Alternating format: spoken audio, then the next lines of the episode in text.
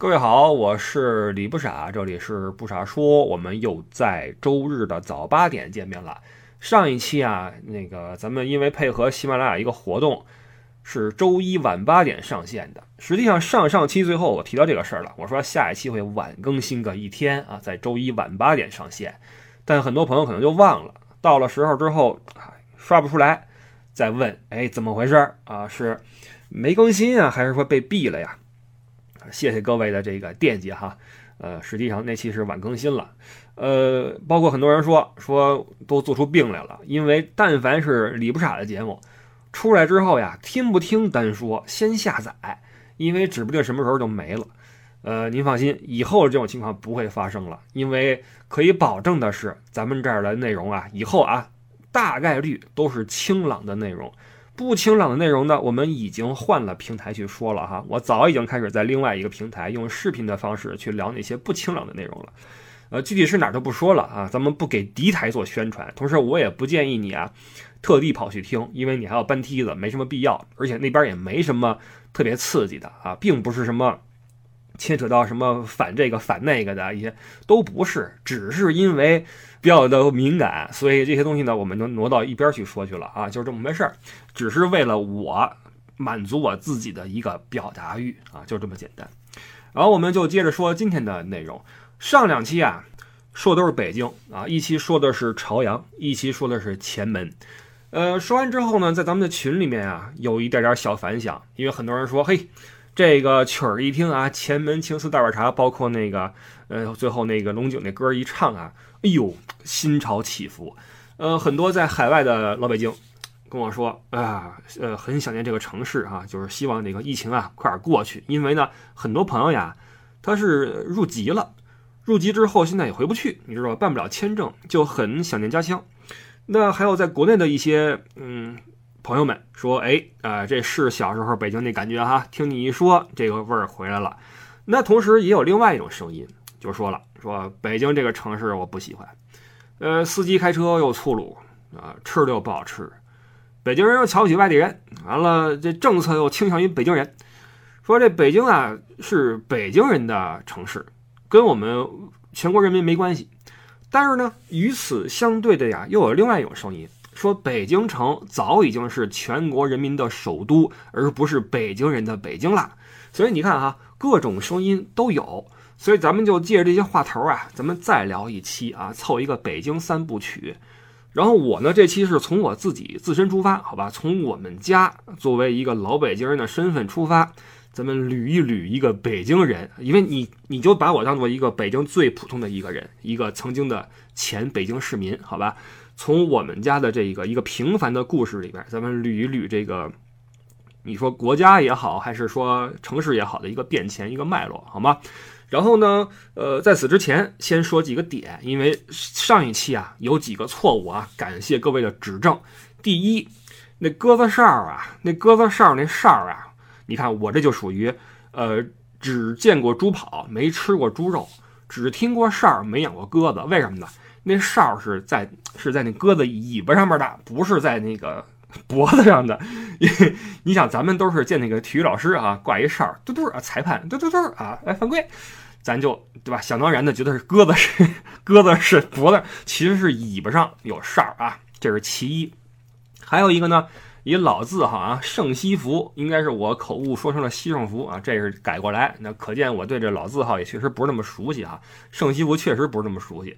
再有一个啊，这是不应该，就是我那天晚上躺在床上啊，就想，我说那那个葛优跟宝强那大门横不应该是前门，前门已经是内城了，对吧？不能够到那块之后才发现有城墙。然后翻起来，哎，果然啊，看到一个朋友跟我说说，不傻，那个不是前门，那是宛平城城门，哎，解决了哈，感谢各位的指正啊，这个咱们节目的完善呀，需要你们来监督啊，这是上一期的三个点，完了还有人说，还说那个不傻呀。你说了半天，感觉你挺怀念北京城的呀，挺怀念小时候的一些故事的。为什么你之前又说啊，北京再见吧，再见吧，再见吧？为什么你对北京没有留恋呢？我跟您说，这两件事之间非但不矛盾，而且它是一个因果关系。正是因为我怀念的那个北京已经早已消失不见了，所以我才能够跟北京说再见吧，再见吧，再见吧。我并不为现在我人不在北京城而感到遗憾。换句话说，就算这一秒我一下飞到了北京，飞去了钟鼓楼，飞去了胡同里面，飞去了天安门广场，我一样还是会对小时候的感觉非常非常的怀念，因为它不一样了。OK，我们开始正式这期内容啊，来再说一次这个北京啊，各位您多担待。哎呀，我们家啊，我们家就有人说了，说你这老说这个呃什么胡同子、大院儿、南城北城，什么意思？怎么回事儿？有那么大区别吗？我跟您说，有。我是出生在胡同。有人在微博里问我说：“不傻，呃，你当时的小学是哪个小学？”因为这位呢，他是在八十年代啊，他在那个边上的小学有一个他任教，他怀疑他带过我。然后我说很遗憾，我说我到六岁的时候呀，我就离开了东城区，我去了海淀区，去那边就去我姥爷家、姥姥家，去那边去上学去了，在那边念的小学，所以跟您肯定是没有过这个这个交集。那我小时候在上小学以前是在东城区的一个胡同子里头，这个胡同叫水墨胡同。听这名字之后，很多人会说：“哇塞，难怪啊，不傻，难怪你这个哈，张嘴就来水墨胡同，这真有意境，文化人。”我跟您说，误会了啊，误会了。水墨啊，那墨不是那个墨水的墨，是磨坊的磨。是磨盘的磨，你说水墨胡同啊，是不是一下就变成劳动人民了？从知识分子变成劳动人民？但是我跟您说哈，这个水墨胡同的名字是怎么回事呢？并不是说这儿有一个用水带动的一个磨盘啊，不是这意思。这个名儿啊，实际上最早呢叫隋墨胡同。呃，为什么呢？这儿有一个姓隋的一个大户，他们家有磨坊啊，就是隋氏的磨坊、隋氏的作坊，在这个胡同上。所以叫隋末胡同。那时间长之后呢，就根据这个谐音啊，隋末胡同、隋末胡同就成了水嘛，就水末胡同。从民国之后就改叫水末胡同了，是这么来的。实际上，北京很多很多胡同啊，名字都改过，而且都是根据这个谐音改的。比如说有一个王广福胡同，王广福是什么人呢？没这么个人，以前叫王寡妇胡同。后来觉得这不好听啊，就改一改吧，叫王广福胡同。很多这个名字都是这么来的。这块儿，您就可以听一听什么，呃，很多人讲这个什么阿龙说北京，我估计啊，是不是讲过这些呀？包括那个一些书籍啊会记载啊，就咱们这儿就不多说了啊，这种硬知识就不多说了。那我小时候就出生在北京市东城区建国门内水墨胡同，呃，我还记得号呢哈，甲五号。现在这号，这个这这街已经没了。现在是中国海关啊！你从长安街进了北京城啊，过了建国门，边上是古观象台，然后往前就是中国海关。在观象台跟海关中间那片草地，就是我们家以前那个胡同的遗址啊，已经给铲了。那我们家是怎么着到的这个胡同啊？这块这个历史不太可考，但是呀，就我能够追溯到的历史，我们家呢是四代前就进了北京城。呃，这就要说到我太爷爷啊，也叫曾爷爷，就是我爷爷他爸。呃，他的祖籍是哪儿呢？直隶深泽。这个深泽，各位这几天可能能听说，因为什么呢？呃，石家庄下属的深泽县这两天呀，总有一些新增病例啊，所以我一看，哎，深泽那么熟呢？对了，就是我太爷爷他们的那个祖籍，当时还不是隶属石家庄，当时叫直隶。直隶什么意思？就是直接隶属的意思，就是这地方是直接隶属京师去管啊，就是京师下面附属的深泽县，他是那儿的人。呃，他的那什么青年时代是什么？我完全不知道啊。我能够追溯到的最早的历史有关他的记载是光绪三十四年，一九零八年，他在北洋大学预备班毕业，以西文优等、中文中等的这么一个呃成绩，在光绪三十四年七月初十获封了举人。那跟他一起获封这个称号的呢，还有另外一位姓马，叫马寅初。这个马寅初是做了北大校长。然后我就看啊，你说他这个成绩，西文优等，中文中等，西文比中文还要好，这这不知道怎么学的哈。完了，这个北洋大学值得说一下啊，这北洋大学是我国第一所近代学府，呃，从意义上来说呢，是结束了。中国延续一千来年的封建教育的历史，开启了近代教育的一个新的大门。就是它是西制的，仿美国学制开启的一个新的大学。呃，具体的时间是光绪二十一年啊，一八九五年建的。当时的校长是盛宣怀，这个盛宣怀是李鸿章的幕僚。实际上办这个大学呢，也是师承这个洋务运动啊，是这个运动的一个一个分支吧啊，开了这么个学校。完了又过些年，到了宣统年间了啊，宣统三年就是一九一一年，我太爷爷是北洋大学法科法律学门毕业，八月甲子引荐，赏给了进士，授职翰林院编修。什么意思呢？呃，毕业了啊，法律系毕业，一九一一年。我现在还有一个小本子，是北洋大学当时的照片以及他们班的一个合影。我太爷爷在位列其中啊，挺高的个儿，然后长脸，一看就是北方人。呃，是法律的甲班毕业。那么八月甲子引荐，赏给了一个进士。那这个实际上进士也好，举人也好，以前是靠这个考试，对吧？靠这个。中国传统的那种那种会试制度去去呃考出来的，但是他这个举人和进士呢都是获封的。那我估计就是因为这个北洋大学呢，它等于是一个新的体系、新的新的事物，就跟中国传统的那个考试制度呀，它是有一个互相转换的过程。比如说毕业了，那么你都可以上一个进士给你啊，我我是这么理解的。那么他当时就有一个职位，就是翰林院编修。翰林院编修是什么职位呢？就是在宫里面啊，给这个就是。呃，起草皇帝的这个圣旨，或者编纂这个朝廷的朝代的这个历史啊，是一个文偏文的这么一个职位哈，是七品官。然后我又查了一下，就跟他同时一起获得这个进士的封号的这个，呃，怎么说这个 title 的这个人呀，其中有一些是挺牛的人啊。你比如说后来有这个在上海做律师的，然后儿子是复旦中学校长。完了，外孙子是中国政协委员等等的啊，就是那个年代，你能有那样的成绩的话，基本上子孙两三代啊都是牛人。但是我这么一比，不对呀，我这我这往上推，他是对吧？太爷爷，然后我想我爷爷跟我爸不大行啊，就是 我们家就是不知道怎么回事啊，就是一开始在我太爷爷这块啊是比较牛的哈，比较牛。但是你从他那块开始往后捋，怎么看怎么不行。尽管说啊，有过一些小小的成绩，但是一代不如一代。到我这块儿，等于是触底反弹，你知道吗？开始能争取反弹，触底是触了，能不能反弹？反正反字写完了啊，谈不谈的还得再努一把，你知道吗？到这份儿上了，也就是说，我们家老李家从他开始到我这儿这四代。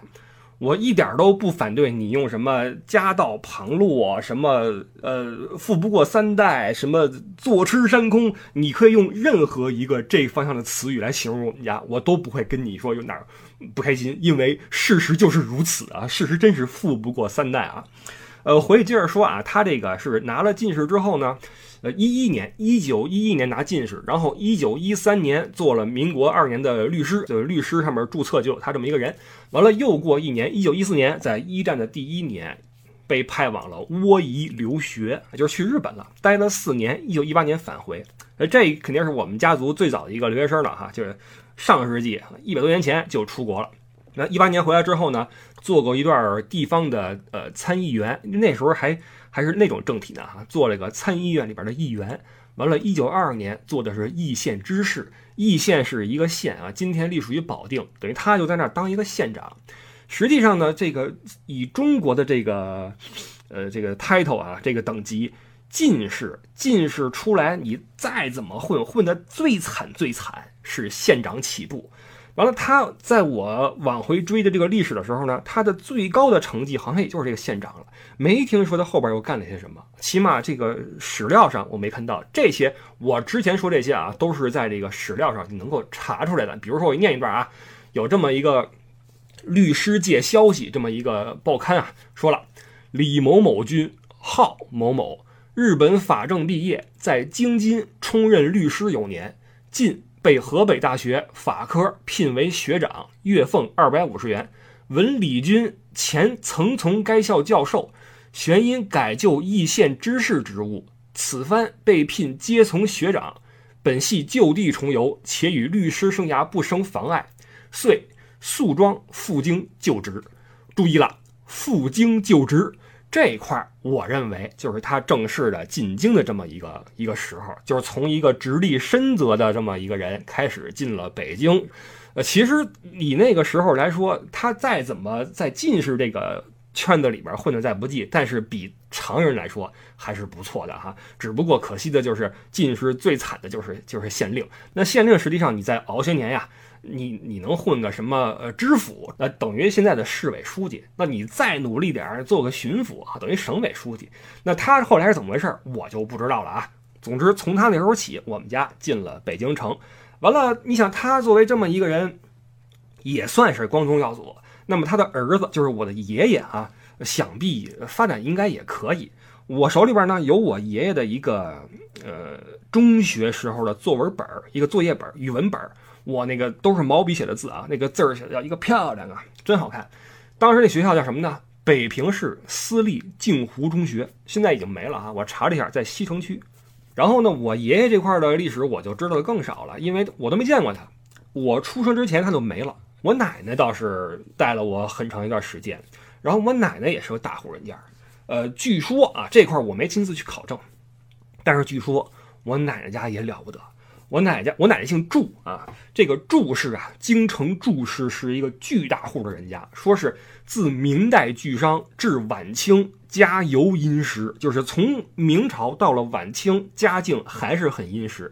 京师塑封之最久者无出其右，是一个巨大一个商业的一个家庭，做什么的呢？做米米的这个买卖的这个什么这个这个生意。所以京城有个词儿叫米柱，就是这个做米的柱式人家，就是这户人。那我奶奶就是柱家的啊大小姐啊，千金大小姐。那我爷爷就想必那时候混的也不错，挺帅的啊，也到我这儿不行了啊，呃，娶了我奶奶，然后组成一个家庭。那个时候。横氏家境还不错，横氏还不错，结果后来就一出不如一出了。这个，呃，好像呀，就是我我们老李家呀，有一个硬伤，就是在这个精神方面呀有点问题，所以我觉得这是可能是我们家的一个短板，导致尽管起点是如此之高，但是，呃，一路上就是再也没有过建树了。我爷爷可能还有一些。就是他在这个文艺界呀，还是有过一些建树，但是后来就真的不行了。我一直觉得说，就是我爸也好，我叔叔也好，他们是特别有才气的人。包括我小时候，我记得我翻我小时候照片，在那个胡同里边，我那个身后全是书啊，就一柜子一柜子的书啊，我真的是闻着书香长大的。但是在这个真正说有什么成就的话，真的没有啊，真的没。包括后来这个。解放了嘛？解放之后就是另外一个时代了，那你就得有新的生活的这种节奏。我们家没踩上点儿，就彻底就完了哈。就所以后来我就是在六岁的时候呢，就离开了那个胡同，去了海淀区去上学。从那时候起，我就跟这个南城啊，就跟那个胡同生活呀，基本上就告别了。所以我我口音上还是比较有胡同的特征，但是你要是仔细听的话，跟南城人说话不一样。为什么呢？因为我从六岁起就去了海淀区。海淀区，我马上给你讲为什么海淀区的口音跟南城不一样哈。所以你听，你听我说话，跟比如说宙啊，跟宙斯说话不太一样。他是这个一直是在南城长大，我呢是半道就走了。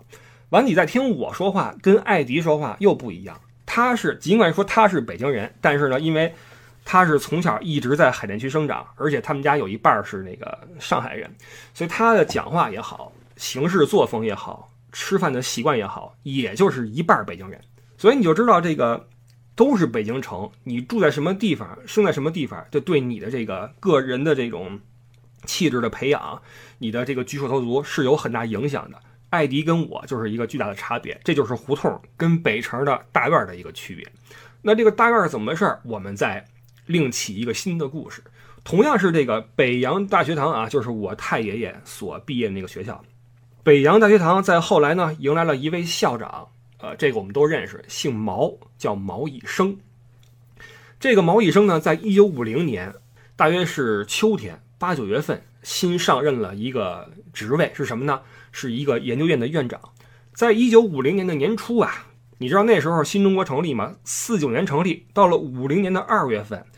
新中国那百废待兴，各行各业都需要科技人才。你不管是什么农业方向，呃，钢铁冶炼，什么各种的科技研究吧，都需要人才来这个为新中国服务。我们是百废待兴，所以在一九五零年二月八号，中国铁道部人字第一百一十五号令，决定铁道技术研究所正式成立，所内设土木、化学、金属、电工四个研究组，全所职工八十人。同年九月份，毛以升上任，成为了院长。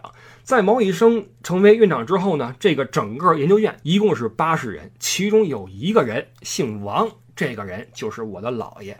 也就是说，我们家另外一边，就我妈这边啊，就是我我我我姥爷，是中国第一批的这个科研人员。那么这种研究院、研究所，它的这种就人才的引进，它就不看你的这个什么户口了，你有这个才能就来啊，一起来。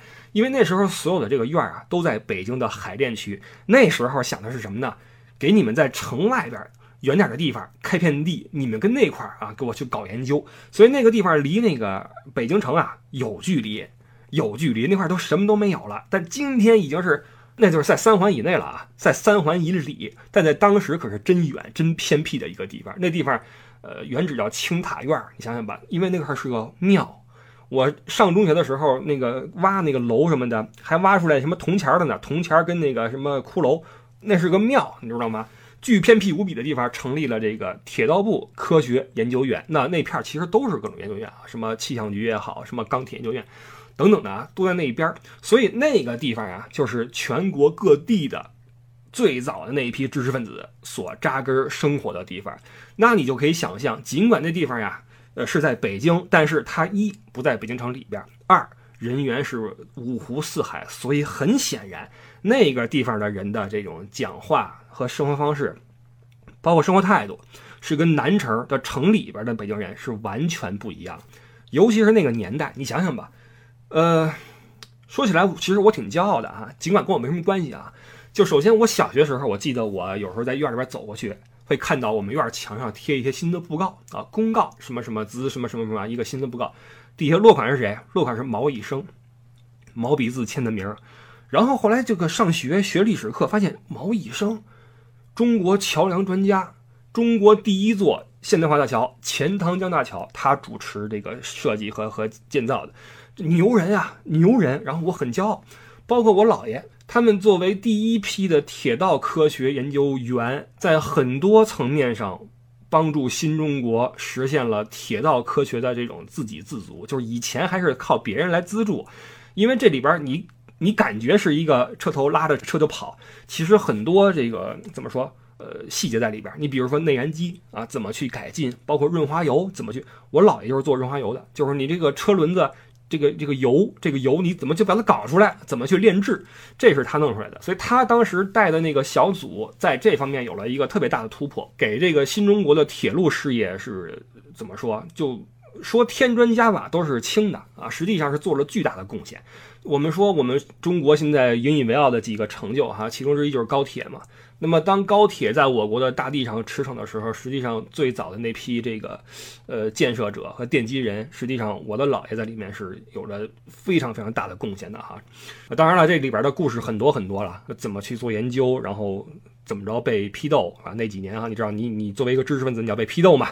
然后怎么就差点被人剽窃了这个论文？然后怎么又开始重新做这个研究？然后这个是我觉得。当你的前辈啊，当你的前辈有着非常杰出的贡献或者杰出的成就的时候呀，对你是一个激励。就是你要明白你自己其实也有这个能力，那为什么你没有这个成就？你需要自己去思考，对吧？所以每每我想到这一些啊，想起我太爷爷，想起我姥爷，哎呀，心中惭愧啊，非常非常惭愧。好，说回来，呃，这个毛以升是我们院院长，然后我姥爷是这个当时的第一批的这个知识分子。那么知识分子那个年代啊，那是真的心中有信仰呀，心中绝对是中国红，绝对是中国红。那你想吧，作为那个时候的知识分子，他们安身立命之本是什么？是勤勤恳恳的研究，踏踏实实的工作，严谨治学，这绝对是他们的立身之本。所以你想带着他们这种态度。就跟老北京那一套完全不一样。老北京就甭说别人了，我们家，你想曾经那么的，也别那么了啊，曾经比较辉煌。那你想吧，这个住家大小姐。我妈当时嫁到我们家的时候都都傻了，说那个哇塞，说跟我说啊，说这个哎，你奶奶当时厉害，你奶奶一看就知道是这个大家族出来的人，为什么呢？你想七十年代那时候趁什么呀？什么都不趁。七十年代说你奶奶这个吃饭的时候讲究，这个站有站相，坐有坐相啊，吃有吃相。完了这个吃饭呀，这个。一看就是大家里边出来的，就是小的时候呀，是过过那种荣华富贵的日子的，绝对不凑合，绝对不凑合，是个牛人。但是他我奶奶也怎么说，也不是说一直是混日子啊，就是这么说吧。有这么一位这个我们中国知名的这个电视人啊，这名声现在不太好，赵忠祥赵老师。赵老师曾经写过一本那种半自传式的书啊，提到他刚刚进中央人民广播电台的时候。有一位这个前辈啊，对他照顾有加。这位前辈是谁呢？就是我这位奶奶啊。我奶奶是这个，也是这个中央人民广播电台啊，在里边工作，是这么回事。然后这个他的这个这个做派就是那个大家闺秀做派了，这个慢慢悠悠的哈，然后也不着急不着慌的。那你想吧，他作为一个大千金，然后他的对象又是一个对吧？这么一个一个人，有才气又有成就，但是最后就是走得早。然后他是一人带俩儿子，带的是我爸跟我叔叔俩人长大的。这俩儿子因为怎么说呢，就家境太殷实，完了又赶上这个解放，一解放这过去那套行不通了嘛。过去你的这个什么买卖也好，什么也好，那都变了嘛。什么公私合营什么都没了嘛。包括我，你像我我我姥爷家，我姥爷在做这个研究员之前，他们家也是。其实我姥姥姥爷这两家啊，一算是地主阶级。呃，但也是读书人，种过当地的芥园啊，在那个河北保定。你看啊，很巧，我太爷爷做那易县知事，其实就是河北保定啊。这兜了一圈，其实是一个地方人。完了，我姥姥家，如果我没记错的话啊，在那个天津那块是有生意的啊，做一些布料、布坊的生意，但是算是地主阶级。但是你知道啊，这个家庭成分呀，是解放之后给你画的，你是什么富农、贫农、什么地主什么的哈。他们家实际上就是，就咱们一说就是地主都是坏事做尽啊。实际上，像我姥爷家那老王家，在当地这个捐资助学、什么捐钱修路，这好事办的正经不少。后来我们家去那县里边去那个所谓的寻根呀，还看到了我们家就是以前啊，就是老王家。当时捐资这个办学立的一个碑，那碑还在呢，只不过这碑成什么了呢？成了那个铺路的那个石板了啊，已经就废了。过去那一套就全完了。你知道改朝换代啊，过去的那就就就别提了啊，就别提，了，一切以新的规则来。那好吧，你们家好，你甭跟我说你们办过什么好事儿，你这个身份在这儿呢，你不是你不是农民，那你你可完了哈，你完了。所以这个也好，也这个就踏踏实实做学问，也算是有一个善终啊。所以他就是从他那块开始，我们家往上推三代，开始在这个今天的那个四道口啊那个地方定居，就是中国铁道科学研究院。所以你看，就是我姥爷这边跟我爷爷这边是完全不同的家庭氛围，一边是知识分子啊，严谨治学；另外一边是这个富几代，解放之后也没找着什么好的事儿干，反正家里边也阔。你想那个，我们家当时在水磨胡同那个院子，那一个院子都是我们家的。后来因为穷了嘛，就把那院子割出来，然后就就慢慢就这块卖给你，那块卖给你。后来生生给过成一个杂院了，你知道吗？我们家就守着南边那几个房，然后北边那些都已经给卖出去了。但实际上那个里边巨大无比啊，而且那个位置，我靠，北房窗户外边就是长安街，正经是二环路以里。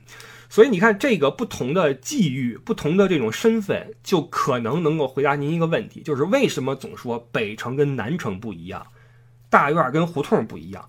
大院都是科研大院啊，当然还有另外一种啊，还有另外一种大院是军区大院，这都在西边，在那个五棵松那边。这个院我就不是很熟了。军区大院的人，说实话，比我们研究院的这个人呀，可能可能更那什么一些，因为他们是红色的，那里边好多红二代、红三代。这红几代们，他们的这个视野和见识比我们还要再高。你想吧，什么王朔、冯小刚，什么叶京，这帮人后来站在这帮时尚前沿的这帮人，都是从那儿出来的，都是军区大院出来的。所以这个大院文化跟胡同文化特别不一样。为什么在那个血色浪漫那个片儿里面，大院孩子跟胡同孩子不对付呢？相互瞅不起，这瞅不上就跟背景有关系。你们家是副队的，